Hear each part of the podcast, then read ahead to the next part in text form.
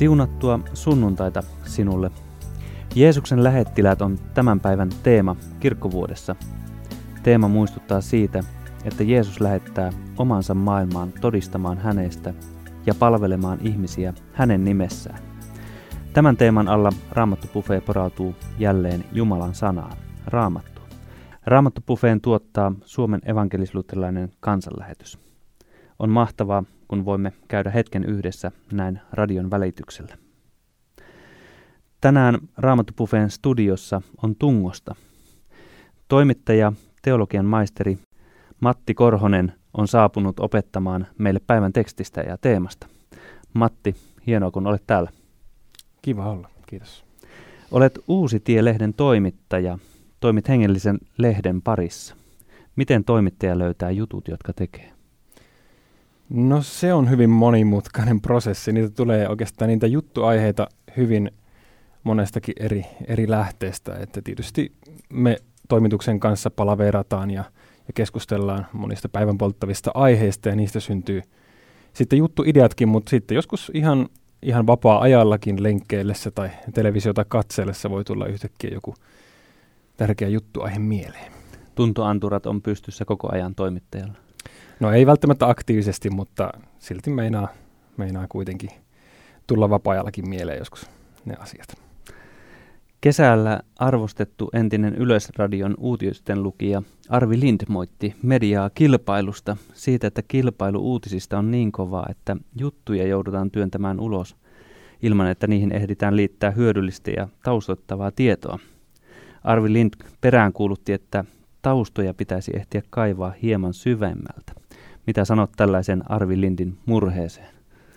No kyllä mä hyvin pitkälle jaan tämän, tämän ajatuksen, että, että kyllä niihin taustoihin ja, ja semmoiseen kriittisenkin tiedon hakuun pitäisi, pitäisi olla aikaa. Että tietysti nyt kun paljon julkaistaan netissä juttuja ja, ja hyvin nopealla aikataululla, niin se on se kiusaus vaan niin kuin saada mahdollisimman nopeasti ja sitten vielä semmoisena semmoisessa muodossa, että se olisi mahdollisimman äh, laajalle, tai mahdollisimman monet voisivat olla kiinnostuneita lukemaan sitä.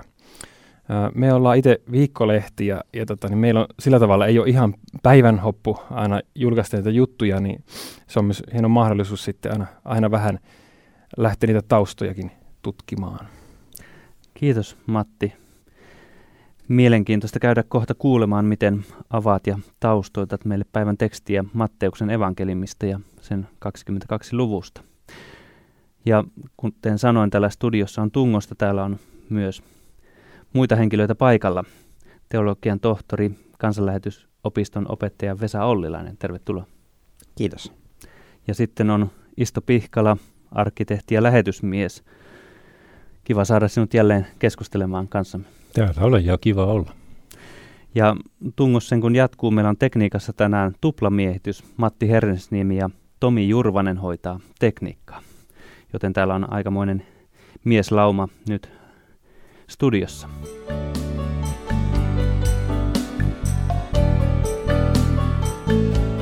On aika avata raamattua. Luen päivän evankeliumitekstin Matteuksen evankeliumin 22 luvusta ja sen 14 ensimmäistä jaetta. Jeesus jatkoi vertauspuheitaan ja sanoi heille – Taivasten valtakuntaa voi verrata kuninkaaseen, joka valmisti häät pojalleen. Hän lähetti palvelijoitaan kutsumaan häävieraita, mutta kutsun saaneet eivät tahtoneet tulla. Silloin hän lähetti toisia palvelijoita ja käski heidän sanoa kutsutuille. Olen valmistanut ateriani, häräät ja syöttövasikat on teurastettu, kaikki on valmiina. Tulkaa häihin. Mutta Kutsun saaneista toiset eivät välittäneet siitä, vaan menivät muualle. Kuka pelloilleen, kuka kaupoilleen. Toiset taas ottivat kuninkaan palvelijat kiinni, pieksivät heitä ja löivät heidät hengiltä. Silloin kuningas vihastui, hän lähetti sotajoukkonsa, surmasi murhamiehet ja poltti heidän kaupunkinsa. Sitten kuningas sanoi palvelijoilleen, kaikki on valmiina hääjuhlaa varten – mutta kutsutut eivät olleet juhlan arvoisia. Menkää nyt teille ja toreille ja kutsukaa häihin ketä vain tapaatte. palvelijat menivät ja keräsivät kaikki, jotka he tapasivat, niin pahat kuin hyvät, ja häähuone täyttyi aterialle tulleista. Kun kuningas tuli sisään katsomaan juhlavieraitaan, hän näki siellä miehen, jolla ei ollut hääpukua. Hän kysyi tältä, Ystäväni, kuinka saatoit tulla tänne ilman häävaatteita? Mies ei saanut sanaa suustaan. Silloin kuningas sanoi palvelijoilleen, sitokaa hänet käsistä ja jaloista ja heittäkää ulos pimeyteen. Siellä itketään ja kiristellään hampaita. Monet ovat kutsuttuja, mutta harvat valittuja. Tämä on Jumalan sanaa, joka on talletettu juuri meitä varten. Kuuntelet Raamattu ohjelmaa Raamattu tuottaa Suomen evankelisluterilainen kansanlähetys. Minun nimeni on Veijo Olli. Nyt Raamattu-bufeessa pääsemme kuulemaan Matti Korhosen pitämän opetuksen. Nyt on Matti sinun vuorosi. Odotamme innolla, miten avaat tämän päivän tekstiä.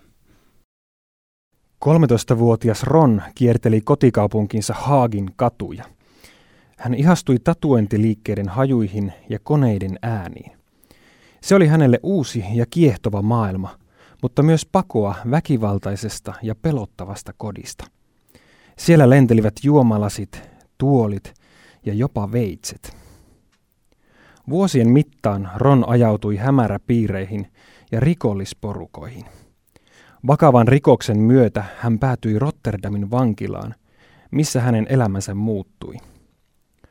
Ron häpesi rikostaan, itki sellin lattialla ja huusi avukseen Jumalaa.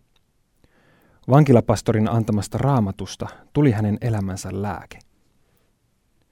Siihen mennessä Ron oli ehtinyt täyttää ihonsa tatuoinneilla. Käsivarsissa, kaulassa ja jopa naamassa oli piirroksia ja kirjoitusta. Päästyään vankilasta Ron etsi seurakuntayhteyttä. Viimein hän rohkeni astua seurakunnan eteen todistamaan uskostaan. Hän kysyi, pelkäsikö joku seurakuntalainen häntä hänen ulkonäkönsä vuoksi. Moni käsi nousi ylös. Sitten Ron sanoi, niin pelkään minäkin. Hiljaisuus seurakuntasalissa oli osoitus siitä, että Ron oli hyväksytty joukkoon. Hyväksymmekö me seurakuntamme joukkoon, raamattupiiriimme, Jumalan palveluksimme ja harrastuskerhoihimme niitä, jotka ovat erilaisia?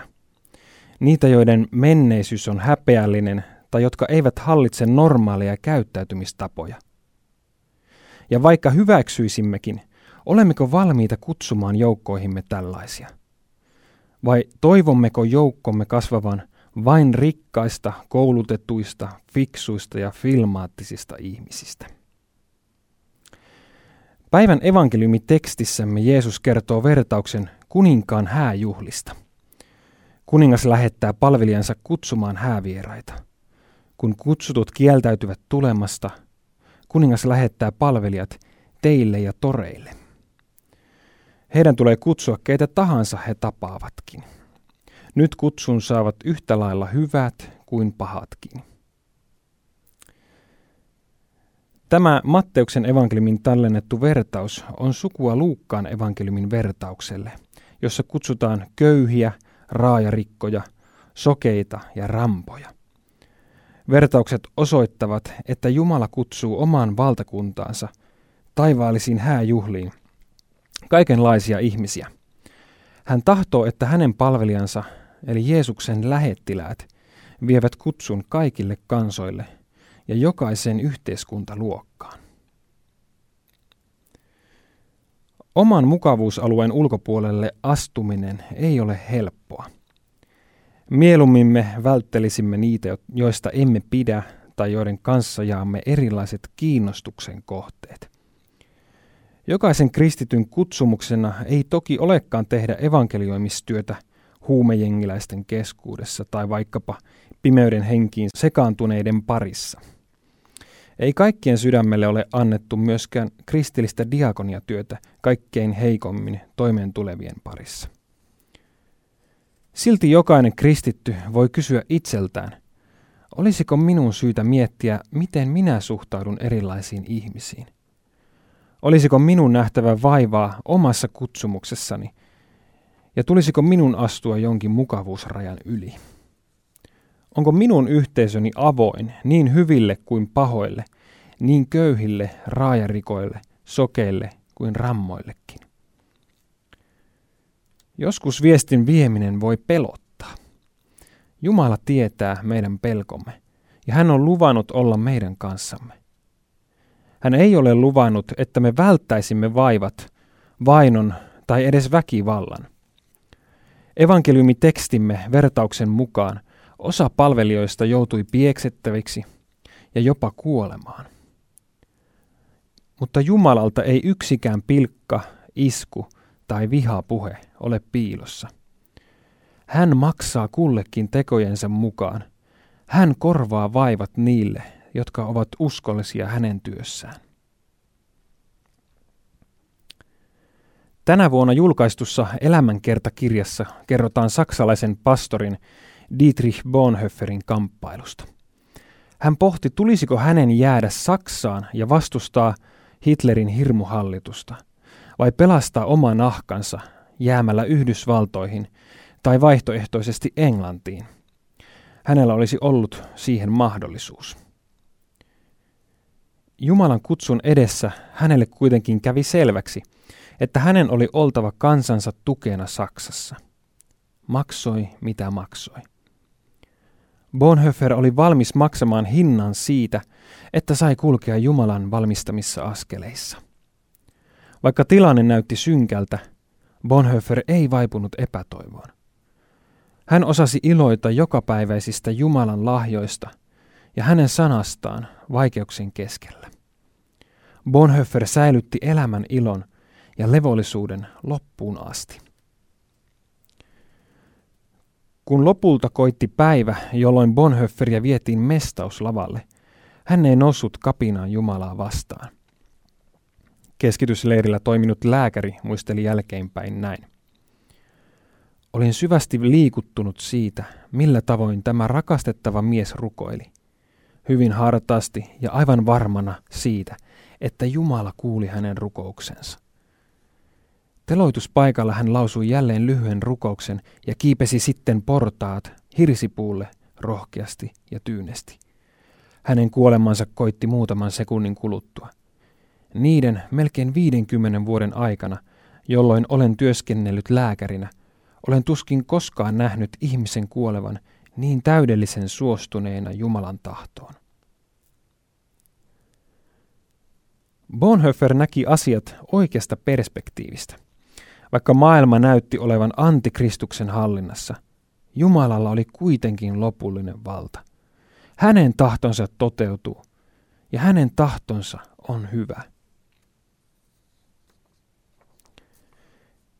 Evankeliumitekstimme jatkuu. Palvelijat menivät ja keräsivät kaikki, jotka he tapasivat, niin pahat kuin hyvät, ja häähuone täyttyi aterialle tulleista. Mutta eikö se häiritse, että seurakunnassa on sekä hyviä että pahoja? Joku huonosti käyttäytyvähän voi häiritä meidän erinomaisten kristittyjen hyvää yhteishenkeä. Ja miten taivas voi olla taivas, jos siellä on kaikenlaista sakkia, pilkkaajia ja ilonpilaajia? Jumala pitää kyllä huolen, että taivaaseen ei pääse mitään epäpyhää ja saastaista. Vertauksen mukaan kuningas heittää hääjuhlista ulos henkilön, jolla ei ole hääpukua. Meidän tehtävämme on kutsua kaikkia ja kaikenlaisia. Jumala päättää, kuka pääsee taivaaseen ja kuka ei. Tuomiovalta on Jumalalla, ei meillä. Hääpukua vailla olevaa henkilöä ei heitetä ulos siksi, että hänellä ei olisi ollut varaa siihen tai muuten mahdollisuutta hankkia sitä.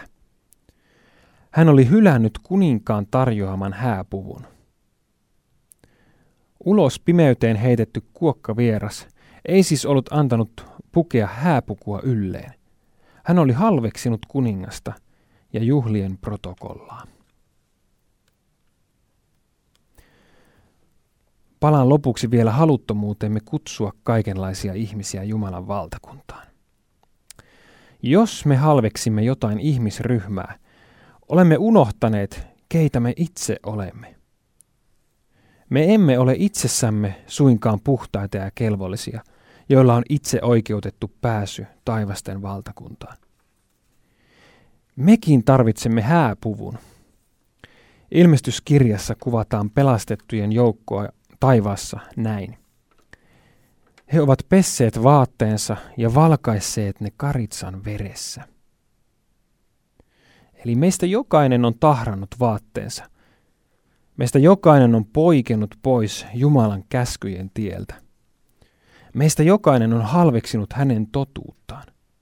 Meistä jokainen on ansainnut sen, että meidät heitettäisiin pimeyteen itkemään ja kiristelemään hampaita. Mutta Jumala on ihmeellisestä armostaan antanut meille kutsun. Hän on vaihtanut meidän likaiset vaatteemme puhtaisiin Jeesuksen veressä valkaistuihin vaatteisiin. Kun Jeesus vuodatti verensä ristillä, hän maksoi meidän velkamme. Hän hukutti meidän syntimme meren syvyyksiin.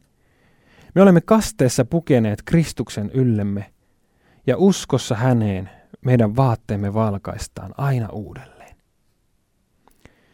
Kun Jumala on meidät näin ihmeellisesti armahtanut, emmekö mekin armahtaisi muita?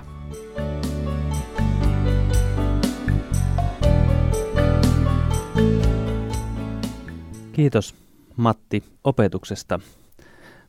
Meitä opetti siis Matti Korhonen, Uusitielehden toimittaja.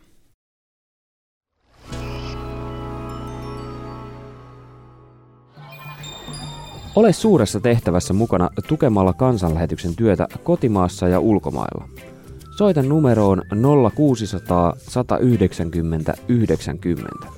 Puhelun hinta on 20 euroa 45 senttiä plus PVM.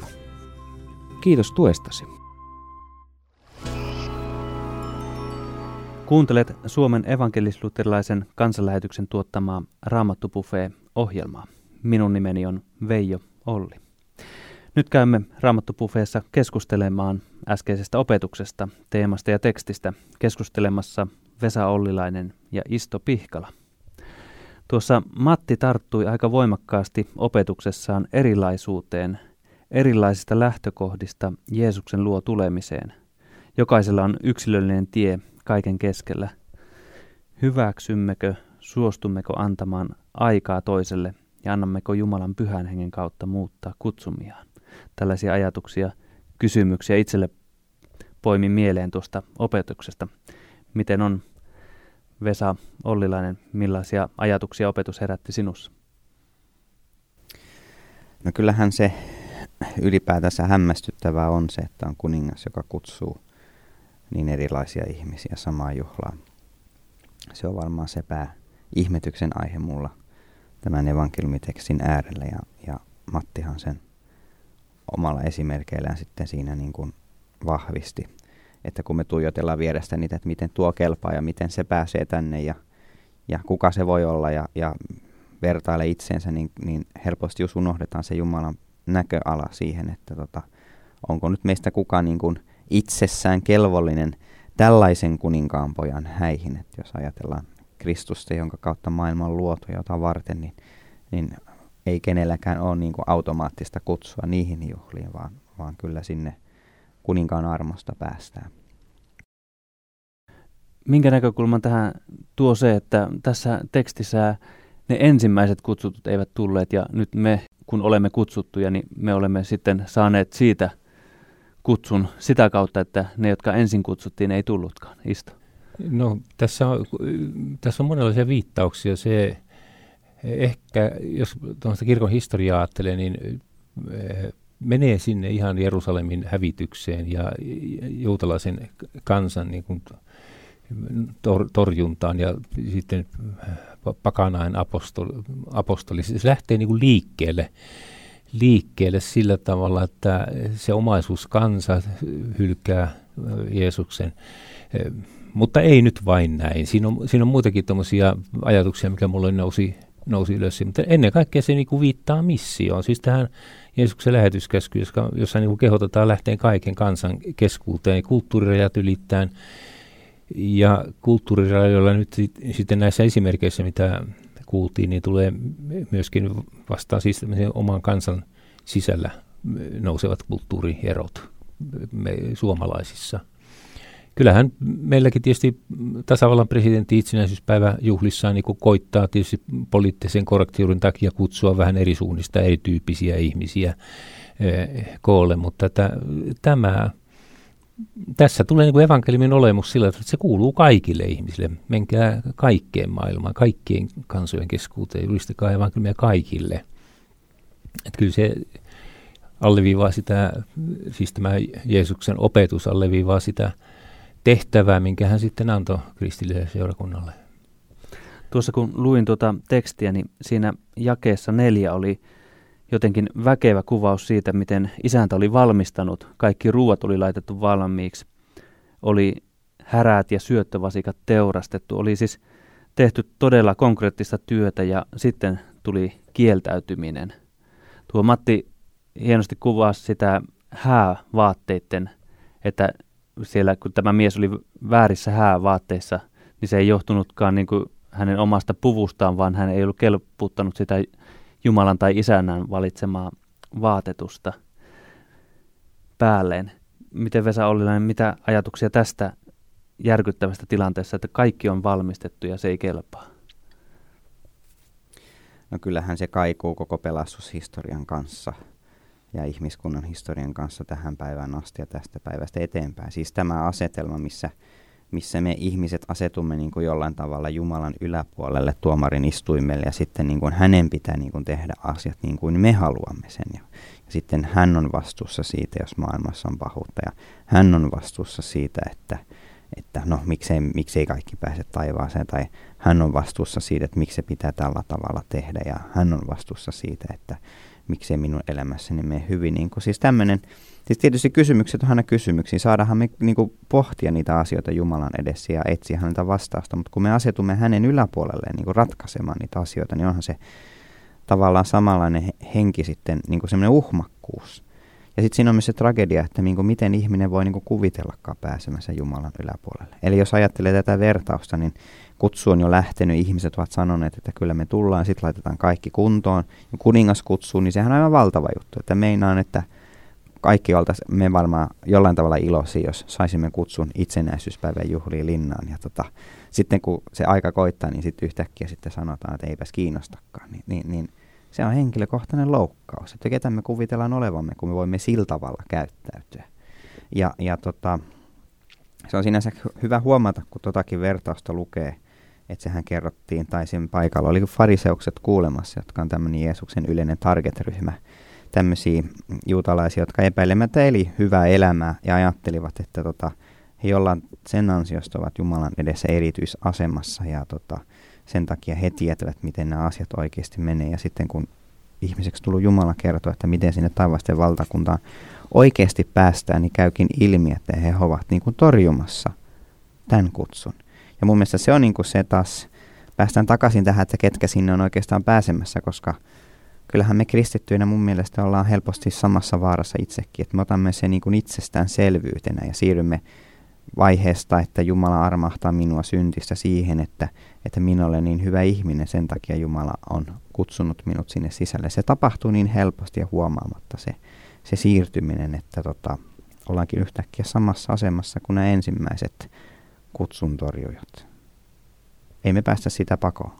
Joo, se, se on, tuossa pani merkille juuri sen, kuinka niin kuin ystävällisesti ja niin kuin tuntien tämän tulijan Jeesus puhutteli sitä vailla asiallista pukua olevaa henkilöä. Niin hän, hän sanoi, että ystäväni, Yst- kuinka saatoit? Ne, juuri, juuri että niin. miten, miten, että kuinka miten? sinä saatoit tehdä tämän. Niin se, se on mulla tässä vertauksessa vienyt ajatukset sinne Eh, sinne syntilankemukseen, jossa syntilankemuksen jälkeen Jumala puhuttelee Adamia ja Eevaa ja, ja siis pukee ne eh, Adamin ja Eevan, eh, pukee heidän yllensä asun nahasta. Siis siellä on se verenvuorotuksen symboli. Siis Jumala pukee Ja nä- näitä puettuja nyt tulee ilmeisesti sitten tänne juhliin hyvin monista lähtökohdista. Mulla on ihan henkilökohtainen kokemus tästä, että jotkut kulttuurit pitää tämän symbolin ihan tosiaalisesti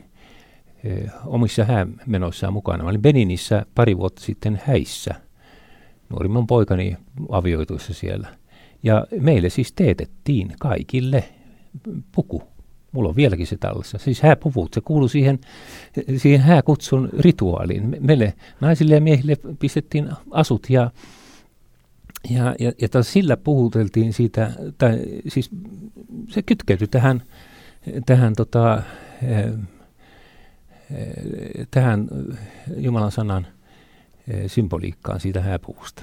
Jumala pukee me, me jouduttiin tosiaan itse pukemaan ne päälle, vaikka siellä sitten sovit, sovitettaessa niitä pukuja, ne teetettiin siellä, niin, niin otettiin mittaa. Ja, mutta että Jumala pukee sen autuuden valkea vaatteen, silloin se peittää juuri nämä tatuoinnit ja muut meistä.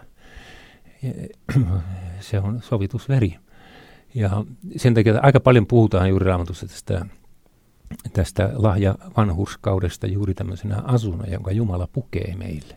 Se on me itse pystytä koskaan valikoimaan semmoista asua eikä pukua, että perinnäissääntöisen nippua, joka niin kuin kelpaisi sitten siellä, kun mennään, mennään sitten isännän eteen sinne hääjuhlaan. Tämmöisiä ajatuksia siitä nyt nousee tästä puvusta. Tuli puhutteleva, miten Matti aloitit tuon kertomalla tästä tatuoidusta miehestä ja jotenkin tavoitin itse, kun kerroit, että, että, että okei, nyt tässä puhutaan sellaisesta ihmistä, jota itsekin vähän hätkähtäisi seurakunnassa joku aivan, että kasvoja myöten tatuoitu ihminen. Että, että meillä on niin kuin luontainen reaktio varmaan torjua joitakin tässä myös seurakunnan keskellä. Joo, se pitää paikkansa. Mä muistan tuolla Krasnörskin seurakunnassa erikoisesti, kun yksi veljemme teki siellä aktiivisesti vankilatyötä ja siellä oli sitten tämmöiset vainot ja kiusan kärsineitä mummoja, jotka muodostivat sen seurakunnan perusjoukon ja sitten kun sieltä rupeaa tulemaan uskoon tulleita vankeja, jotka vapautuu sieltä, ne on tosiaan niin kuin viimeistä hiustupsua ja varpaanpäätä myöten tatuoituja, niin kyllä niillä mummeleilla meni makkarat sukka, tai sukat makkaralle, kun sinne, se porukka ryntäsi sinne sisään, todella pelkäs sitä. Et kyllähän, se on, kyllähän se on se, että kyllä meidän suhtautuminen on varautunut, varautunut ihmisiin, koska tämä on paha maailma. Ja ja se on, se on Jumalan ihme aina, kun semmoinen luottamus syntyy. Ja se, sitä, sen syntymistä mä oon joutunut seuraamaan siellä lähetyskentällä, koska siellä lähtökohtaisesti kaikki epäili toisiansa. Se oli se salaisen poliisin ja muun toiminta. Oli tavattoman vaikea niin kuin rakentaa ihan uskoviin keskeisen luottamuksen. Siitä ylipäänsä niin kuin löytyi se luottamus, että tämä on uskova, tämä on Jumalan lapsi niin kuin minäkin. Ja siis se, se, siinä on niin monta tasoa, millä se ystävyys rupeaa rakentumaan. Me, me ollaan niin kuin viimeiseen päälle ihmisiä myöskin tämmöisessä seurakunnallisessa yhteydessä, kun lähdetään sitä rakentamaan. Se ei ole ollenkaan oikopolku siinä kenellekään. Se on, se on realismi tänään. Matti nosti esille Dietrich Bonhoefferin, pastorin, joka on sanottanut virren 600. Tuo jotenkin kuuntelin tuota ja itsekin olen lukenut hänestä kirjan, niin mietin sitä, kun hän teki tämän käänteen, minkä Matti kertoi, että hän olisi voinut jäädä Saksan ulkopuolelle ja säästää nahkansa, mutta hän päätti mennä muiden rinnalla siellä kansakuntansa kurjissa vaiheissa. Onko kristinusko sellainen, jossa pitää luopua – omasta itsekeskeisestä ajatuksesta ja mennä niin sanotusti palvelemaan muita. Vesa. No sehän on synnin olemus se, että me laitamme itsemme keskelle ja niin kuin tavallaan teemme itsestämme tai jostain luodusta aina sen epäjumalan, mikä palvo ja kumar häntä ainoa todellista Jumalaa, joka on tämän kaiken tehnyt ja hyvän meille antanut. Että, että se niin kuin on väistämätön, että näinhän se pitää mennä, että me luovumme tästä ajatuksesta, niin kuin, mikä jotenkin niin kuin meillä on sisällä, että, tota, että jollain tavalla me kuitenkin olemme maailmannapa, tai minä olen. Ja tota, mutta kun sehän ei tapahdu siltä että me ryhdymme ajattelemaan toisella tavalla tai, tai niin kuin muutamme käyttäytymistapoja niin tärkeitä kuin ne onkin, vaan oikeasti siihen tarvitaan Kristus, joka muuttaa meidät. Sehän on se, se asia, mikä sitten voi, voi sitä tärkeysjärjestystäkin, että kun nähdään, kuinka paljon on saatu anteeksi hänen ansiostaan, kuinka suuren velan hän on maksanut puolestamme, kuinka paljon hän on kärsinyt puolesta, niin, niin, niin, niin silloinhan niin kuin nousee paitsi se, se pakahduttava syyllisyys, että minäkö näin paljon on tehnyt, myös semmoinen suuri kiitollisuus, että kaikki on annettu anteeksi. Ja, ja, ja sitä seuraa heti kysymys, että mitä mä voin tehdä hänen hyväkseen. Silloinhan niin kuin sulla on oikea motivaatio ikään kuin kohdallaan, kun se, se evankeliumi synnyttää sen uskon ja sen, sen vaikuttaa sitä halua meissä. Ja Bonhoefferhan on mun mielestä kyllä huikaiseva esimerkki henkilöstä, jolla niin kuin tällä tavalla tärkeysjärjestyksen kohdalla, että kun Kristus on kaikki kaikessa, niin, niin eihän tämmöiset ajalliset tappio sitten paina vaakakupissa käytännössä yhtään, koska hän tietää, että hän Jeesuksessa hänellä on kaikki. Jos hän tässä ajassa menettää jotain, niin, niin ei se niin kuin yhtään haittaa pitkässä juoksussa. Ja, ja sehän on niin, kuin niin ihailtavaa, että kuinka tämmöiset ihmiset just pystyy luopumaan jopa, jopa hengestään niin kuin, ää, Jeesuksen tähden, kun näkee, kuinka, kuinka kallisarvoinen aare hänellä on, on Jeesuksessa ja syntien anteeksiantamuksessa. Ja sitten kuinka Jumala niin kuin tämän luopumisen kautta pystyy siunaamaan niin monia ihmisiä. Jos on pitänyt kiinni kaikesta siitä, mihin hänellä on ikään kuin oikeus, niin, niin en usko, että hänen, hänen jäl, niin kuin testamenttinsa tälle maailmalle olisi ollut ainutka, aino, niin kuin yhtä merkittävä kuin, kuin se nyt oli, kun hän todellakin luopui omastaan. Siinä on hyvä meilläkin miettiä, että mikä on meillä elämässä tärkeintä.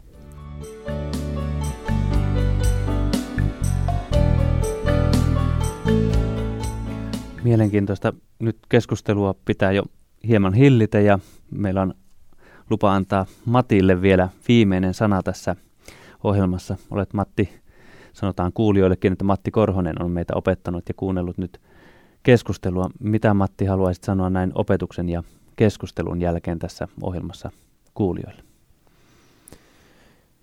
No taas nousi esiin se, että kuinka rikkaita nämä raamatun, ää, raamatun kertomukset on, ja tämäkin Jeesuksen vertaus, siitä voi lähteä hirveän moneen suuntaan, ja, ja totta, kuinka mä itse, itse tässä opetuksessa keskityin tähän ää, pyhän teemaan Jeesuksen lähettiläät, ja tavallaan se, että mitä, mitä, mitä nämä Jeesuksen lähettiläät tässä, tässä teki, ja mitä se voisi, minkälaisen haasteen ja esikuvan se voisi antaa meille, ja sitten me nähdään, että tästä nouseekin tämmöisiä muitakin ulottuvuuksia, niin, niin kuin lähetystyö, työn teema ja, ja, ja se suuri, suuri Jumalan armo, armo meitä kohta, että hän niin kuin kaikkia ihmisiä, kaikenlaisia ihmisiä haluaa kutsua ja, ja, ja armahtaa ansiottomia ihmisiä, että, että meillä on rikas raamattu.